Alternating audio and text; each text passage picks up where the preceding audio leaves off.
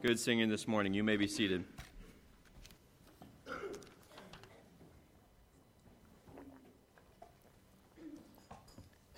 Good singing indeed. Take your Bibles and turn to Joshua chapter 23.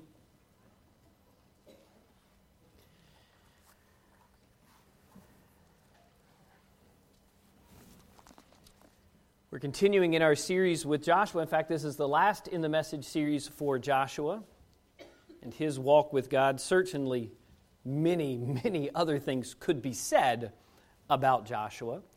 Uh, we have chosen to focus our attention in the preaching on Joshua uh, on victory.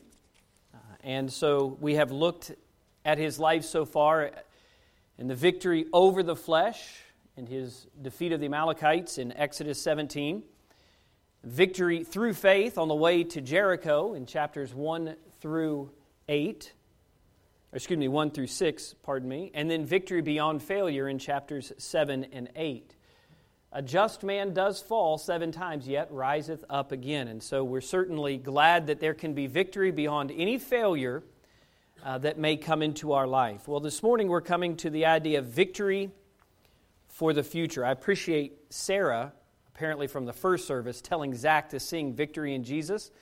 Uh, it fits very well. And some of you saying, Praise God. How many of you did that? I mean, that, that, is, uh, it, that is the Baptist national anthem, right? Victory in Jesus. And so when you sing it, you got to say it. Uh, but uh, it is certainly a good old hymn. I enjoy it immensely. And it goes wonderfully well because Joshua is a type, a prototype, a picture of who Jesus Christ is in our life. And so we're glad for uh, a good study of this Old Testament character because he teaches us how we are to live within the promised life that we have in Jesus Christ as Joshua led them into the promised land that God had given to them. Well, here in Joshua chapter 23, we'll read the first 11 verses this morning.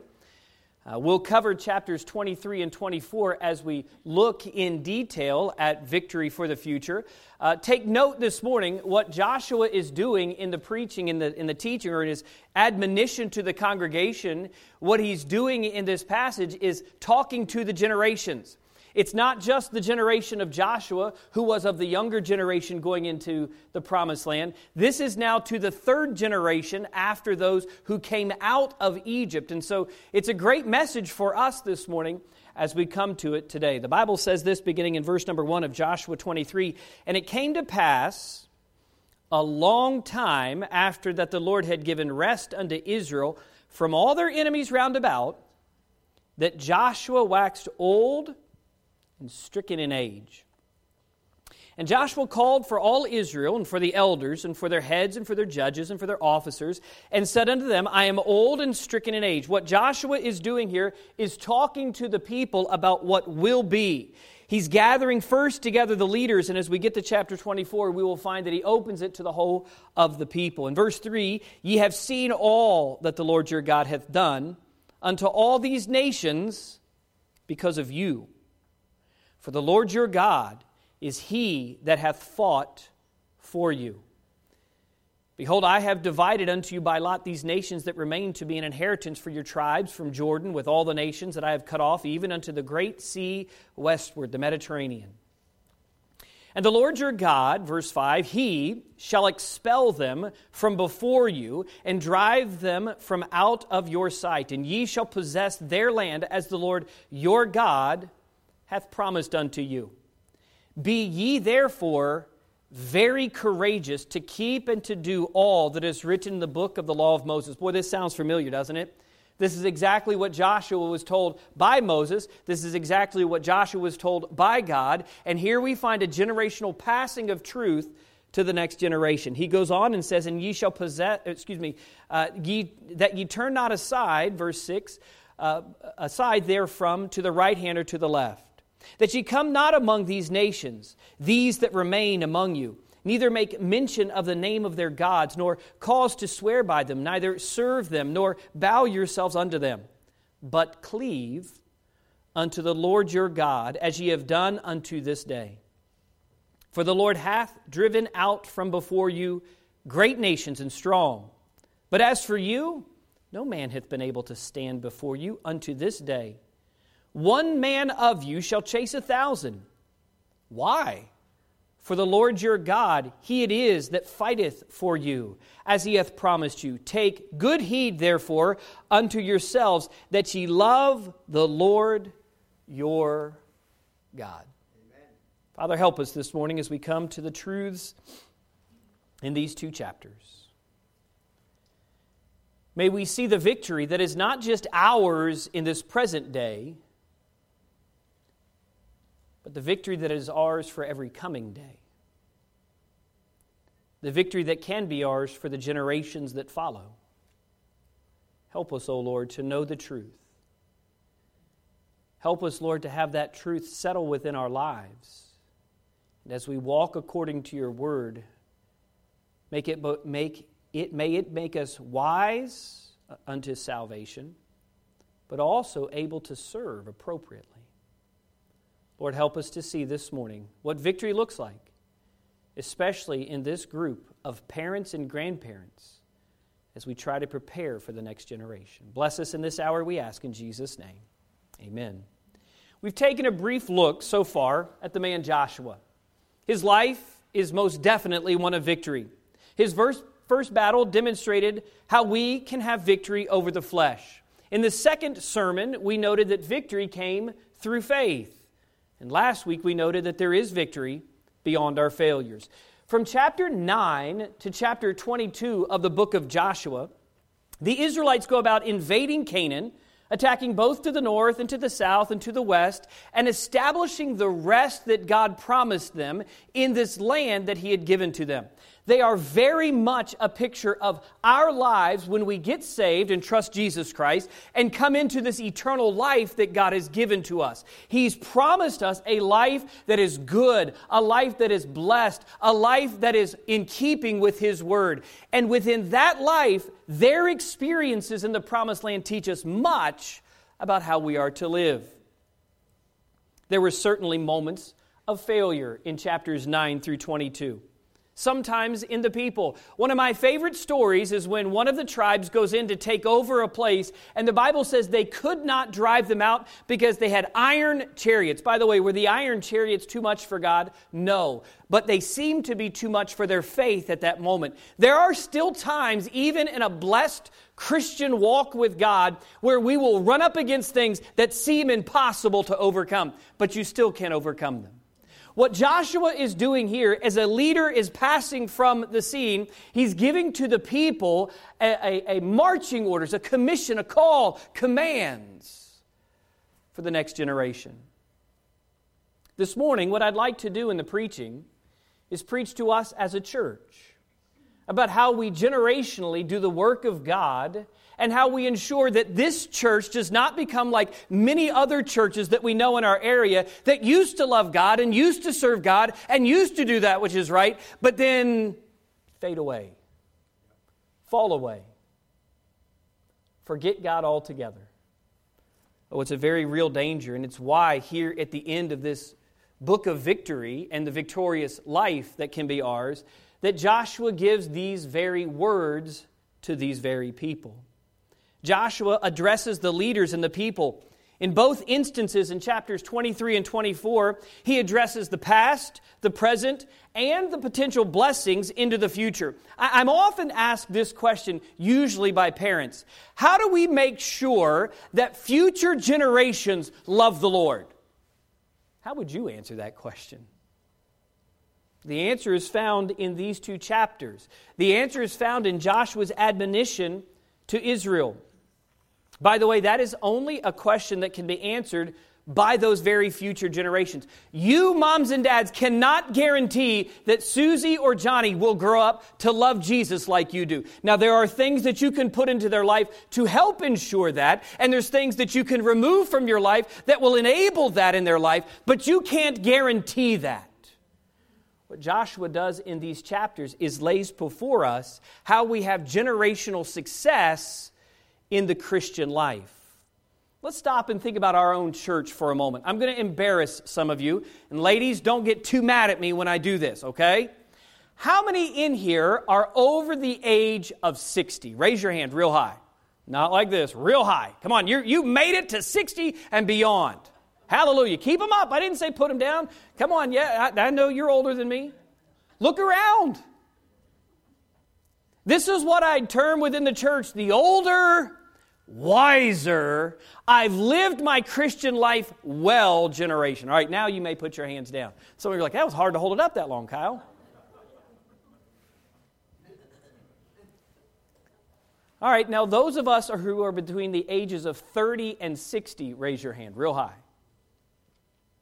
Oh, about the same number. The early service had a few more in the 60 plus and a few less in the 30 to 60 because those of us in the 30 to 60s, keep your hands up. I know they're hard. I mean, it's not that hard. It's just raising your hand. It's like you're asking me a question. I'm letting people look around. It's quite a few, it's a good number. All right, put your hands down. That, that is usually within a church the active generation. Usually. I don't know that the older generation feels quite like Joshua, where he says, I'm old and stricken of age. But there may be mornings that older generation does feel like that. Now let's do another exercise, including kids and teenagers in here. How many are age 30 and younger? Raise your hand real high.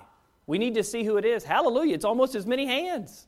And think about all the little ones running around. Keep your hands up, don't put them down. Think about all the little ones running around in the back in the classrooms this morning, getting taught back there. All right, put your hands down. Thank you. These are the generations of the church. You know what I'm actually glad for, and I always love it when she can come or either of these ladies can come, but Miss Mary Leonard is in her 90s. Now, I know you're not supposed to say a woman's age, but I know that she's watching from home and, and that she's in her 90s. And Miss Ida Lindner is 102, heading for 103. And so if they were here, we'd have to have another category of 30 age blocks, right? But simply put, these are the generations of the church. This is who we are. It's not that the older generation is the most important generation or the youngest generation is the future and hope. It's these are the actual generations of our church. And so we come to a passage like this, and Joshua begins to address generational truth or the passing of generational truth. It brings us to a moment of thought and pause. It causes us to reflect and not just think about, oh, some high in the sky, pie in the sky spiritual walk, but actual practical truth. What are we doing as a church to be successful generationally? How many churches do you know? And please don't raise your hand, but how many churches do you know of where it's just a generation of 60 plus? That's not bad. Those people have been faithful to that church, and thank God for that. But somewhere along the way, the teaching of generational church or generational Christ like living, somewhere along the way, it failed. For whatever reason, it's up and determined by God. It is He who puts His Spirit upon a place, and I'm glad that He's done that here. When you look at our church, you see the generational dispersion. It's actually quite healthy for our body. We have close to an even split across the three active generations that are present within our church. We have 246 people in membership and 300 regular attenders between the early and the second service throughout the week. We have about 100, give or take, in each of those groups. Now, the prime timers feels like they have more because they have actual more homes represented, but those of us who have 3 or 4 kids, we catch up to the prime timers in numbers real fast. As a church, and as a church, as we grow, it ought to always maintain a healthy balance between the older, wise, I've lived my life well generation of Christians who are engaged in teaching and encouraging the younger generations of Christians with the younger generation who ought to be always eager and active to keep the Lord's blessing upon that church. Well, how do we do that? It's by walking with God. It's why this series has lasted one year and into this. As we study these Bible characters, it's so that we, as a diverse group of people, can find Bible characters that we associate with, that we find likeness to, that we can draw similarities and lessons from. My point is that the heart of Joshua's message this morning about future generations, that message of generational truth about God is key for a health in this place. If we're going to be healthy, we all have to know from the oldest generation to the active generation to the up and coming generation why we do what we do and how we go about it. That's what Joshua is doing in chapters 23 and 24. He's old, he's stricken in age, he was of the young generation or the middle aged generation that obeyed God in the wilderness, carried through with the youngest generation, set the standard for him, led the way for him, and now he was departing. What's going to become of the place? What's going to happen? Well, let's dive into the text this morning and see two realities for victory into the future in every generation of believers. Joshua offers first in our outlines the challenge to the next generation. He offers a challenge for them to meet. Every generation has these challenges given to them.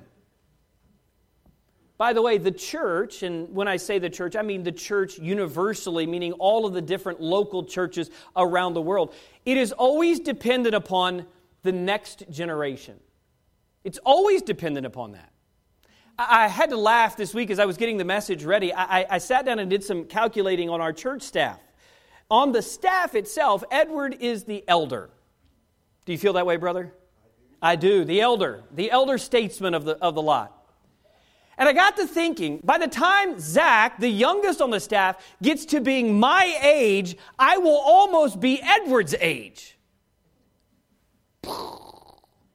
I mean, it dawned on me we got a lot riding on the younger generation. But that's the way it should be. In other words, a healthy church does not say, well, they don't know what they're doing. A healthy church says the younger generation has value, but the younger generation says so does the older. And there is a great truth when I came to that this week. Eh, there is a, another truth that I came across. There are teenagers that within the next 15 years will move into that category of 30 to 60 year old teenagers. Think about that for a second. And in the next 15 years, there's some in that older generation that will no longer be in our church. They'll have retired to their reward in heaven. What happens to a place? How do we guarantee victory into the future? Well, Kyle, you're always going to be the pastor, and that'll guarantee success. It never has, and it never will guarantee success. I'm a pastor and the pastor here because God's called me here. I planted this place and remember when it had two, but I don't know what it will be like when it has 2,000 or when we have multiple churches planted out of us and as we continue to grow. What Joshua is giving here is a challenge that the church cannot be content with who they are. They always have to be, co- be ever drawing nearer to Almighty God. They always have to be growing closer to Him. They have to be generationally healthy. Victory may be assured as the current construction of the church exists, but if parents do not teach their kids the truth, and if new converts are not made within the broader community of this place, then our church will cease to exist like so many others in our area have. So it sounds a little bit like this is all dependent upon you as much as it is dependent upon me. You want victory into the future? Victory over the, over the flesh, victory through faith, and victory beyond failure sets us up as a body whole to have victory for the future as the days roll along. Joshua challenges the next generation, letter A, to know God's promise. So, what is within this challenge then? What is it he's challenging us to know? What is it that each generation, but especially the next generation, must know? And that is, first, the promises of God. In verse number five, he says that the promises of God were real and set upon them. In verse number 10, he says the same thing. In verse 5, he says, The Lord your God he shall expel them from before you and drive them from out of your sight, and ye shall possess their land as the Lord your God hath promised unto you. If you want to be successful in the life that God has for you as a Christian, you have to let God work on you, in you, and through you. What Joshua had done is let God do that for them. And now what he was saying to them is there's still a little bit of work to do. We have rest in the land. All of the tribes have possessed their inheritance. But now you have to go out and finish the job. You all have to go out and keep up the work that is necessary. God had fought for them, and God for the next generation would continue to fight for them. The promise that is made to them for the land is made to us for the life that God gives to us. Sometimes, as a pastor, I wonder if our current active generation, the age 30 to 60, those who are established in their careers and those who have the influence and impact out in the community that we ought to have, those who are regularly every day out rubbing shoulders to the world. I wonder sometimes as a pastor if we even have the will to fight the good fight of faith. Mom and dad, if you're not willing to do what is right according to the Word of God, you can't pray it into your kids. You can't hope that some magical, mystical overtaking of those young people comes in and says, Well, my dad and mom went to church, but they were kind of lazy and lackluster in their attendance and their faith towards God. But, buddy, I want more of what they didn't want. Why would they want that? It's nowhere taught in the Word of God. In fact, the, the, the process in the Word of God often comes this way first generation is godly, holy, and loves the Lord. Second generation is eh. Third generation is wretched. That's generally, if you study the Bible and the families of the Bible, that's generally how it goes. David, great, loved the Lord, made mistakes, but loved the Lord. Solomon wanted wisdom and wanted the things that were important, but married himself and brought 999 wives and concubines. And his son, terrible. It's a pattern throughout the whole of the scripture. I hope the next generation of Christians is within our church willing and ready to fight and to serve God with their whole heart. But may I say to parents and grandparents, if you in your generation are not willing to hold forth the promises of God as true and actionable in your life, why would the next generation? Why would they care? You know the world can be reached for Jesus Christ in one generation? Pastor, I think you're a little crazy. No, he can. The early church started with 120, and by the time the second generation, their kids were, uh, were moving up and out of this world, the second generation of the early church was so influential that the Roman emperor was literally hauling them off to prison and martyring them, killing them. They had made such an impact on the whole of the world. The Bible literally says, These who turned the world upside down. It came from 120 people. Now, I'm not saying this morning that this church assembly, in this room, there's probably 165 of us in here. That means the early church was fewer in number than this auditorium this morning. And they turned the whole world upside down. Why? Because they knew the promises of God. They knew what God would do through them.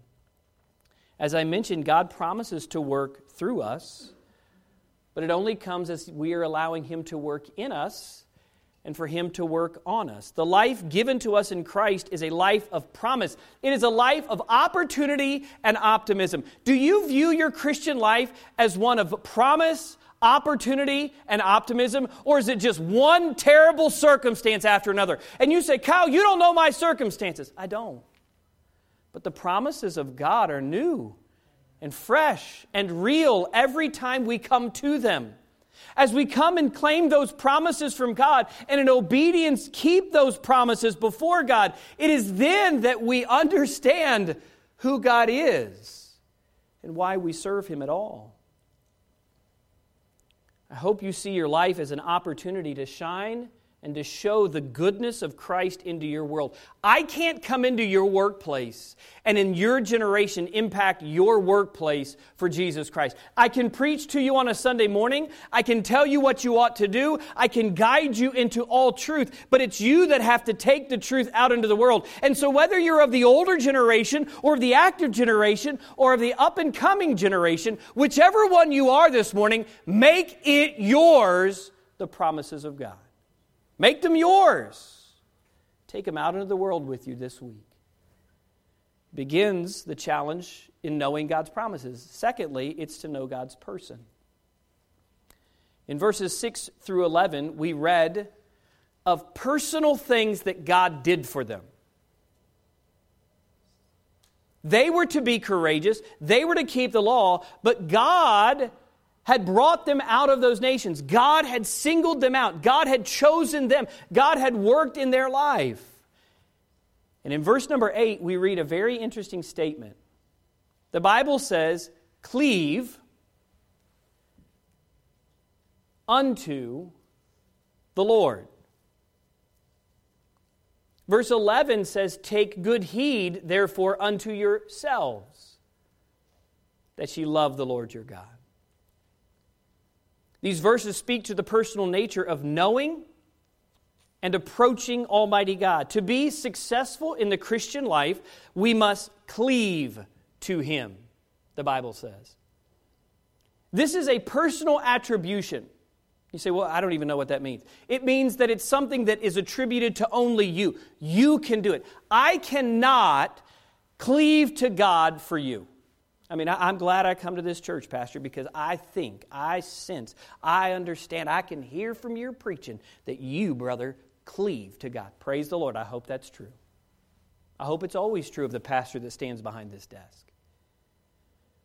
But I cannot cleave to God for you. By the way, kids in here, your parents cannot cleave to God for you. The word cleave is the same word used in Genesis 2 and verse 24 when Adam says that a husband and wife will leave their father and mother and cleave one to another. It means join in intimacy together. That they will join themselves in intimate knowledge, holding to each other, joined in that matrimony. And what the Bible says here is cleave to God. How much time do you spend getting to know God? How much time this week have you spent? Getting to know God in his very person. It's only through the word of God that reveals that God reveals his person to us. God wanted them to cleave to him. This speaks to deep connection of trust, confidence, and dependency. Interestingly, in verse number 12, Joshua warns them not to join or cleave to the nations around them, not to cleave or marry the women from those nations, not to cleave or take the gods of those nations. They had conquered them. Why would they join with them? God wants us to know Him above all else. That's why Paul's words in the New Testament have great application here. In Philippians 3 and verse 8, the Bible says, Yea, doubtless. Paul then goes on to say, And I count all things but loss. Man, that sounds kind of depressing. You lost everything, Paul? I literally count all of it as loss. It's no good to me. It's not important to me. For what? Or for what end? For the knowledge of, or, or, for the excellency of the knowledge of Jesus Christ my Lord. Would you say that in your life? Look, I don't consider anything else in my life important except for knowing the excellency of God. That's what he's telling them here in Joshua 23. He said, Hey, listen, if you want to be a successful next generation, if you want to be a successful now generation, you have to put everything else aside and desire only to know the excellent nature of God. Boy, that sounds radical, I know. Look at our culture and look at our country and tell me how holy it is. Wait, Pastor, I wish somebody'd fix all this political mess. How about some Christians get serious about their faith? I bet it solves it real quick. For whom I have suffered the loss of all things, Paul goes on to say, and do count them but dung as refuse. That's what dung is. That I may win Christ and be found in him, not having mine own righteousness, which is of the law, but that which is through the faith of Christ, that the righteousness which is of God by faith, that I may know him and the power of his resurrection in the fellowship of his sufferings, being made conformable or being made similar to him unto his death. If by any means I might attain unto the resurrection of the dead. I've often wondered as a pastor what it would be like if a church had a whole generation of believers go all in on knowing God. What would we be like? Well, I mean, Pastor, I kind of feel like that's what we are right now. You, don't, Pastor? I just wonder what a generation of Christians would look like if they went all in on knowing, I want to know God. I want to get in this book. I'm not satisfied with just Sunday morning coming here and hearing you holler at me. I want to come to the Word of God and have an intimate and personal relationship with Him. I mean, I'm not going to take my Bible and stick it up in my dashboard and pick it back up next Sunday morning and bring it in here. I'm actually going to open, I'm actually going to read it. I want to know the one that wrote this book. He's the one that spoke everything into being, and He put everything that we're supposed to know about Him in these 66 books, these 1,300 chapters of the Bible. They seem like they might be pretty important then.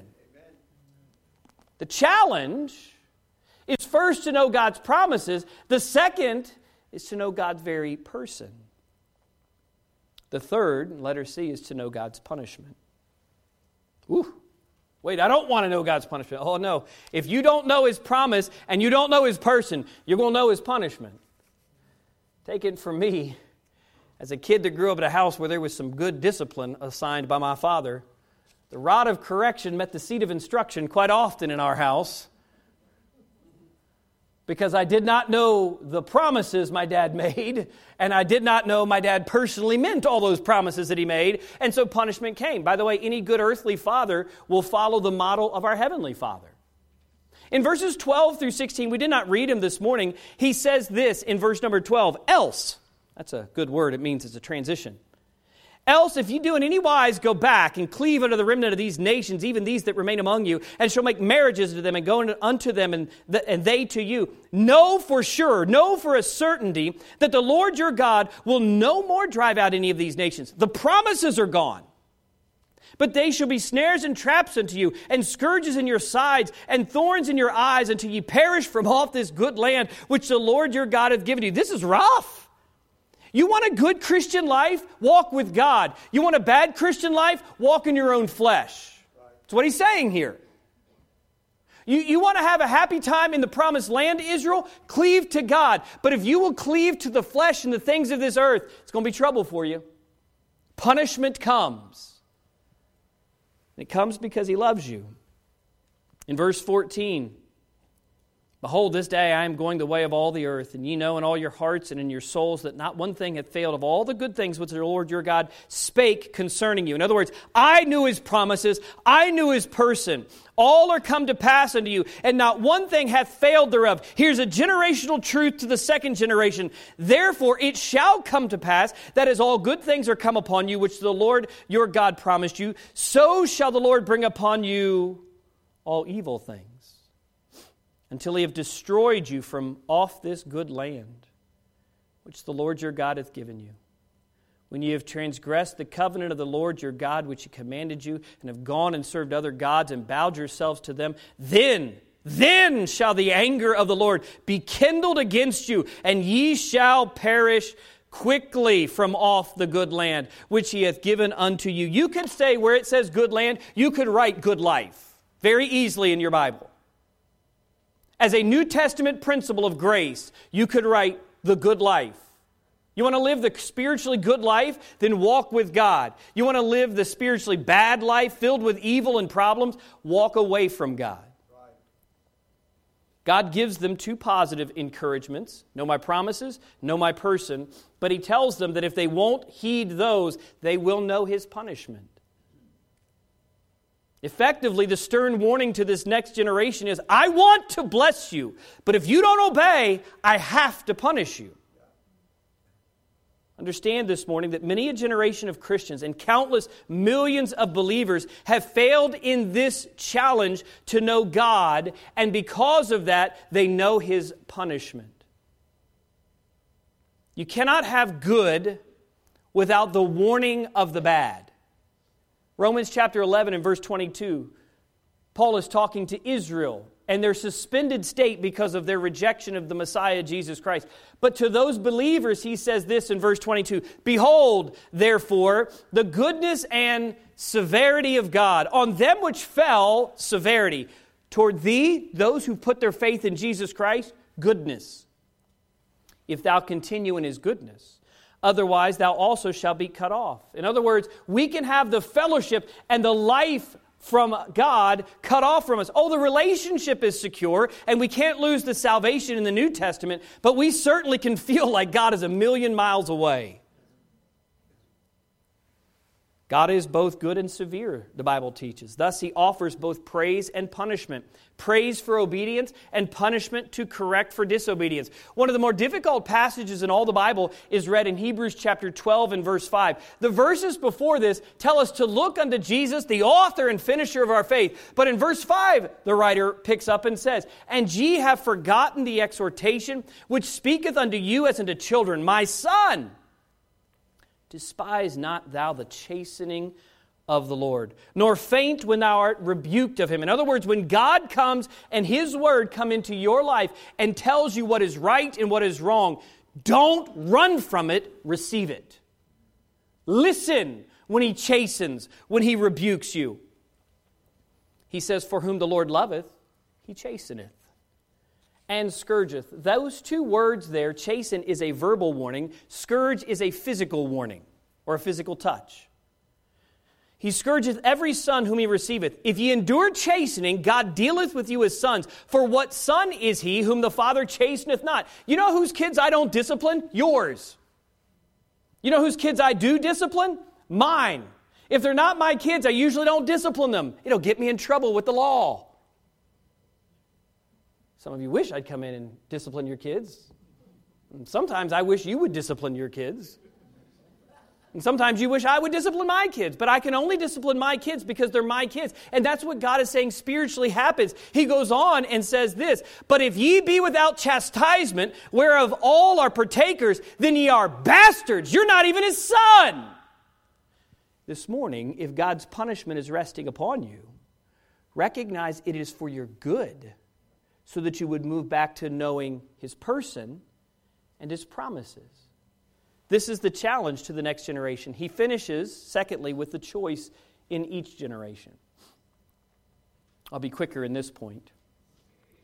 After speaking to the leaders of the people and encouraging them to meet the challenge, Joshua turns to the whole congregation in chapter 24 and lays before them a choice. We read it in verse 15 the Bible says God is speaking here, and Joshua is paraphrasing or giving, excuse me, God's direct word. He says this and paraphrases his own thoughts at the end of verse 15. He says, If it seem evil unto you to serve the Lord, choose you this day whom ye will serve. Whether the gods which your fathers served that were on the other side of the flood, or the gods of the Amorites in whose land ye dwell. But as for me and my house, we will serve the Lord. We shall serve the Lord. Wow. Man, that is a choice. I've been in a lot of our church families' homes. I've seen this verse on mugs, on cards, on pictures, on quilts, on blankets, on every kind of nook knack and paddywhack and everything else that's in your house. And I love it.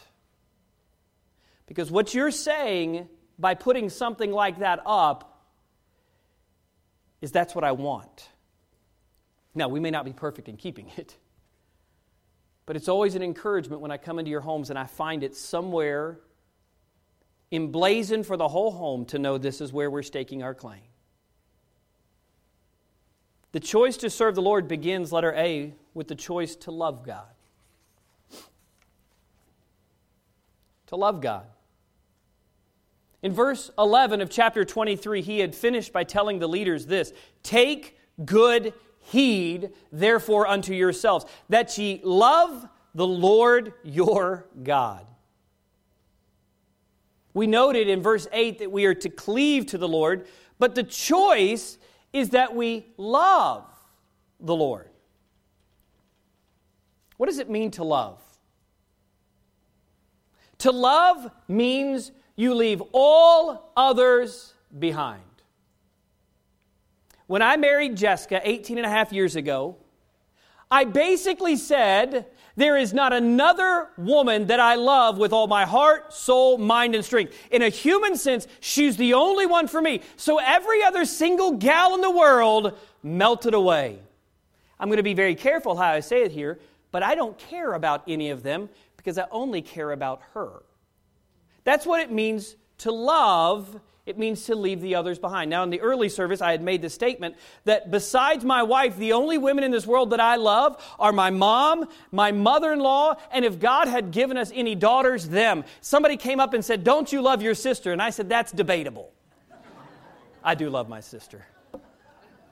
My mom and dad aren't in this service, so I can say that. Of course, I love my sister. But there's only one gal for me. To love means you leave everything else behind.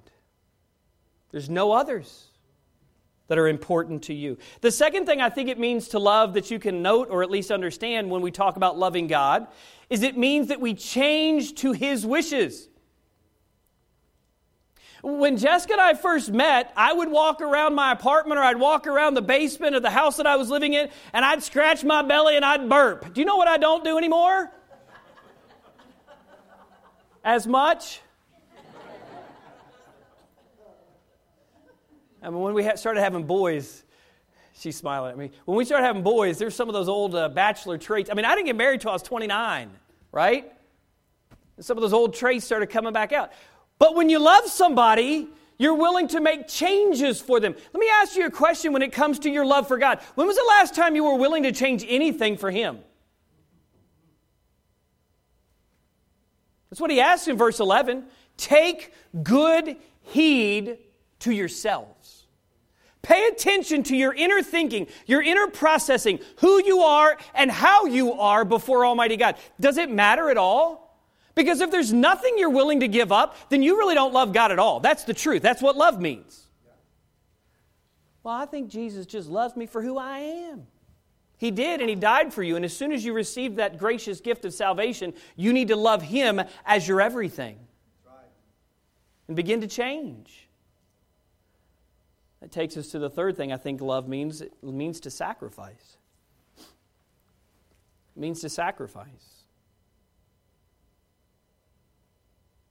There's not a thing in this world that I wouldn't do for my wife. Not a thing.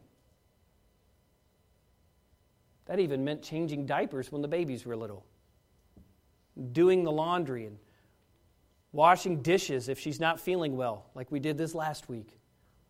That doesn't make me a hero. It just means I'm willing to sacrifice because I love her. Every husband and every wife knows these truths to be true. And yet, so often as a Christian, we can't connect those dots to loving God. Well, God, I'll come to church and make you happy. Can I suggest to you that if your reason for coming to church is to make God happy, you're missing the point altogether? Joshua gives them a challenge to cleave through the choice of love in verses 8 and 11 of chapter 23. In fact, what Joshua is doing is drawing them back to what God actually gave through Moses to the second generation. Now he's given it to the third generation. In Deuteronomy chapter 6 and verse 4, we call it the Shema. The Hebrews call it the Shema. They make it a little bit more guttural sound. But in Deuteronomy 6 and verse 4, it says this Hear, O Israel. That's the Shema. The Lord our God is one Lord. What are we supposed to hear and obey? What are we supposed to do? Thou shalt love the Lord thy God with all thine heart, with all thy soul, with all thy might. In every part of your being, you're to love God that way. And this is what Joshua is reminding them of. By the way, Jesus goes on in Matthew 22 and verse 37, says the same thing in all of the Gospels. Here's how it comes across in Matthew's recording of it in Matthew 22 and verse 37 Jesus said unto him, Thou shalt love the Lord thy God with all thy heart, with all thy soul, and with all thy mind. The first choice that we must make to meet the challenge that God has given to us through Joshua in the next generation and really in every generation is to love God. But secondly, letter B, it's to live genuinely. In chapter 24 and verse 14, he says, Now therefore, fear the Lord and serve him in sincerity and in truth. The beginning of verse 14. To fear means to respect and honor.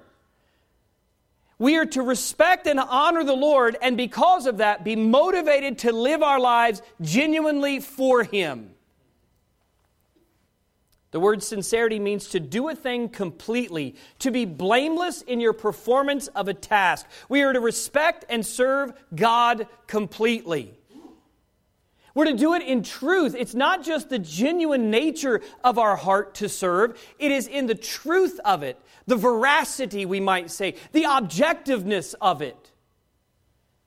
The word truth means to walk or conduct oneself in accordance with God's holy standards. Truth is inseparably tied to faithfulness. It is essential that we walk in an objectively true way before God. This is what it means to live genuinely, not to your own wishes and to your own whims. You cannot live however you want and say you love God. He says, no, if you love God, then you're going to live genuinely that life. And that's something that the next generation has to know. And by the way, moms and dads of teenagers and younger, you can't just tell them that. You have to live that. You have to show them that. That's why this living genuinely is so important. The reason so many churches die is because somewhere along the way there's a generation that says, Oh, we love God. Oh, would you, would you come out and live for God? No, no, I'm, I'm not going to do that.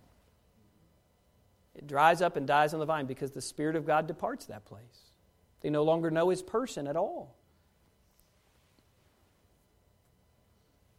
The final thought this morning is letter C. We're to listen graciously. We might even say grace filled or in a gracious way.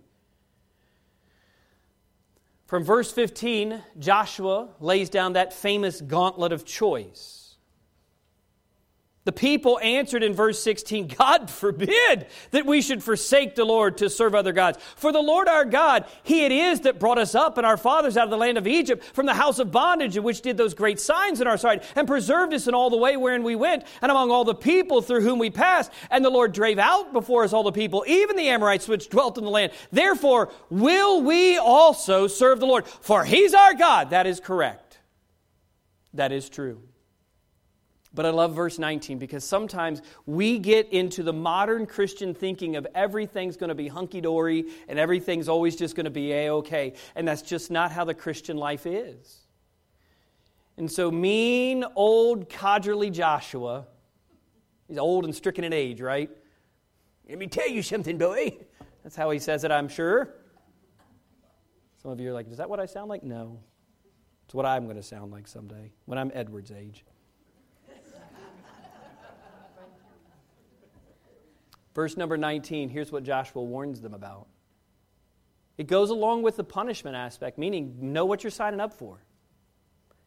By the way, to our young people in here, understand that this church, but more importantly, the gospel's hope, rides on you. It rests on us right now, but into the future, it rides. Its success is dependent upon the next generation of this church and every good Bible preaching church of young people saying, hey, this is pretty serious. Here's what Joshua said unto the people Ye cannot serve the Lord, for he is an holy God. Wait, what? Thanks, Debbie Downer. He's a jealous God. Man, this is getting harder. He will not forgive in your transgressions nor your sins if you forsake the Lord and serve strange gods. Then he will turn and do you hurt and consume you after that he hath done you good. Verse 21 is our hope. It echoes what it says in verse 24. And the people said unto the Joshua, Nay, but we will serve the Lord. And Joshua said unto the people, You're witnesses. All right, I'm going to hold you to that. So is God. You're witnesses against yourselves that ye have chosen the Lord. By the way, I think Joshua's got a big smile on his face. I think he's happy because this is what God wants to serve him. Uh, uh, he, he, says, uh, and they said, We are witnesses. Now, therefore, he says, Put away, said he, the strange gods which are among you, and incline your heart unto the Lord God of Israel. And the people said unto Joshua, The Lord our God will we serve, and his voice will we obey. Listen to God filled with His grace. The commitment that comes in salvation is an important commitment. These are people here filled with God's grace. Joshua warns them this won't be easy. They respond, We know, but we're willing to take on the task. This is a, a, a, significant ceremony, follows this in verse 26. The Bible says, So Joshua, verse 25, made a covenant with the people that day, set them a statute and an ordinance in Shechem. And Joshua wrote these words in the book of the law of God, and took a great stone and set it up under the oak tree that was by the sanctuary where the tabernacle was set up. And Joshua said unto the people, Behold, this stone shall be a witness unto us, for it hath heard all the words of the Lord which he spake unto us. It shall therefore be a witness unto you, lest ye deny your God. So Joshua let the people depart, every man into his inheritance. God has done much for you, Joshua says, and will not take lightly his commitments you give in return. May I suggest that's the same message God gives to us in salvation? Jesus said it this way in John 15 and verse 14 Ye are my friends if ye do whatsoever I command you. A few verses before, Jesus said this in verses 9 and 10 As the Father hath loved me, so have I loved you. Continue ye in my love. If ye keep my commandments, ye shall abide in my love, even as I have kept my Father's commandments and abide in his love. We, friends, freely receive God's grace, just as Israel did in entering the promised land. Too often, we do not take the agreement of grace seriously enough. Salvation is free. Hallelujah. But that salvation produces in us a desire to live our lives in a way that should reflect God's holiness, goodness, and that grace. And when they said, His voice, we will obey, they are saying, We will shema, we will listen. The words we will obey are exactly the same words in Deuteronomy 6 and verse 4. Hear, O Israel. Here, this generation says, We've heard, and we're going to obey. This is what we want to do. God expects you to listen to Him and to motivate your every action according to the grace that is given to you. It is that grace in which we stand. In Romans 5, Paul says, Therefore, being justified by faith, we have peace with God through our Lord Jesus Christ, by whom also we have access by faith into this grace, and that grace is where we stand. And rejoice in the hope or the confidence of the glory, presence and person and promises of God. The fight with sin has been fought by God, just like He did for Israel entering the promised land, in the person of Jesus Christ for you and I this morning. You and I stand in that grace, just as Israel stood here, victorious before Joshua. It begs the question then will you make the same commitment to obey God? In closing, Joshua is a prototype. He's a picture of who Jesus Christ would be. If we wanted to add a third point, we could say that there's the challenge, there's the choice, and Joshua represents the champion. What Jesus will do for us. These Israelites under Joshua experienced great victory in the promised land. They overcame the Amorites, the Amalekites, the Canaanites, and many of the others. They defeated Jericho. They even overcame setbacks. Their endeavors throughout the land were blessed by God as God fought for them. This is what Jesus will do in our lives. The question really then this morning is will you meet the challenge and will you make the choice? This is what Joshua has presented.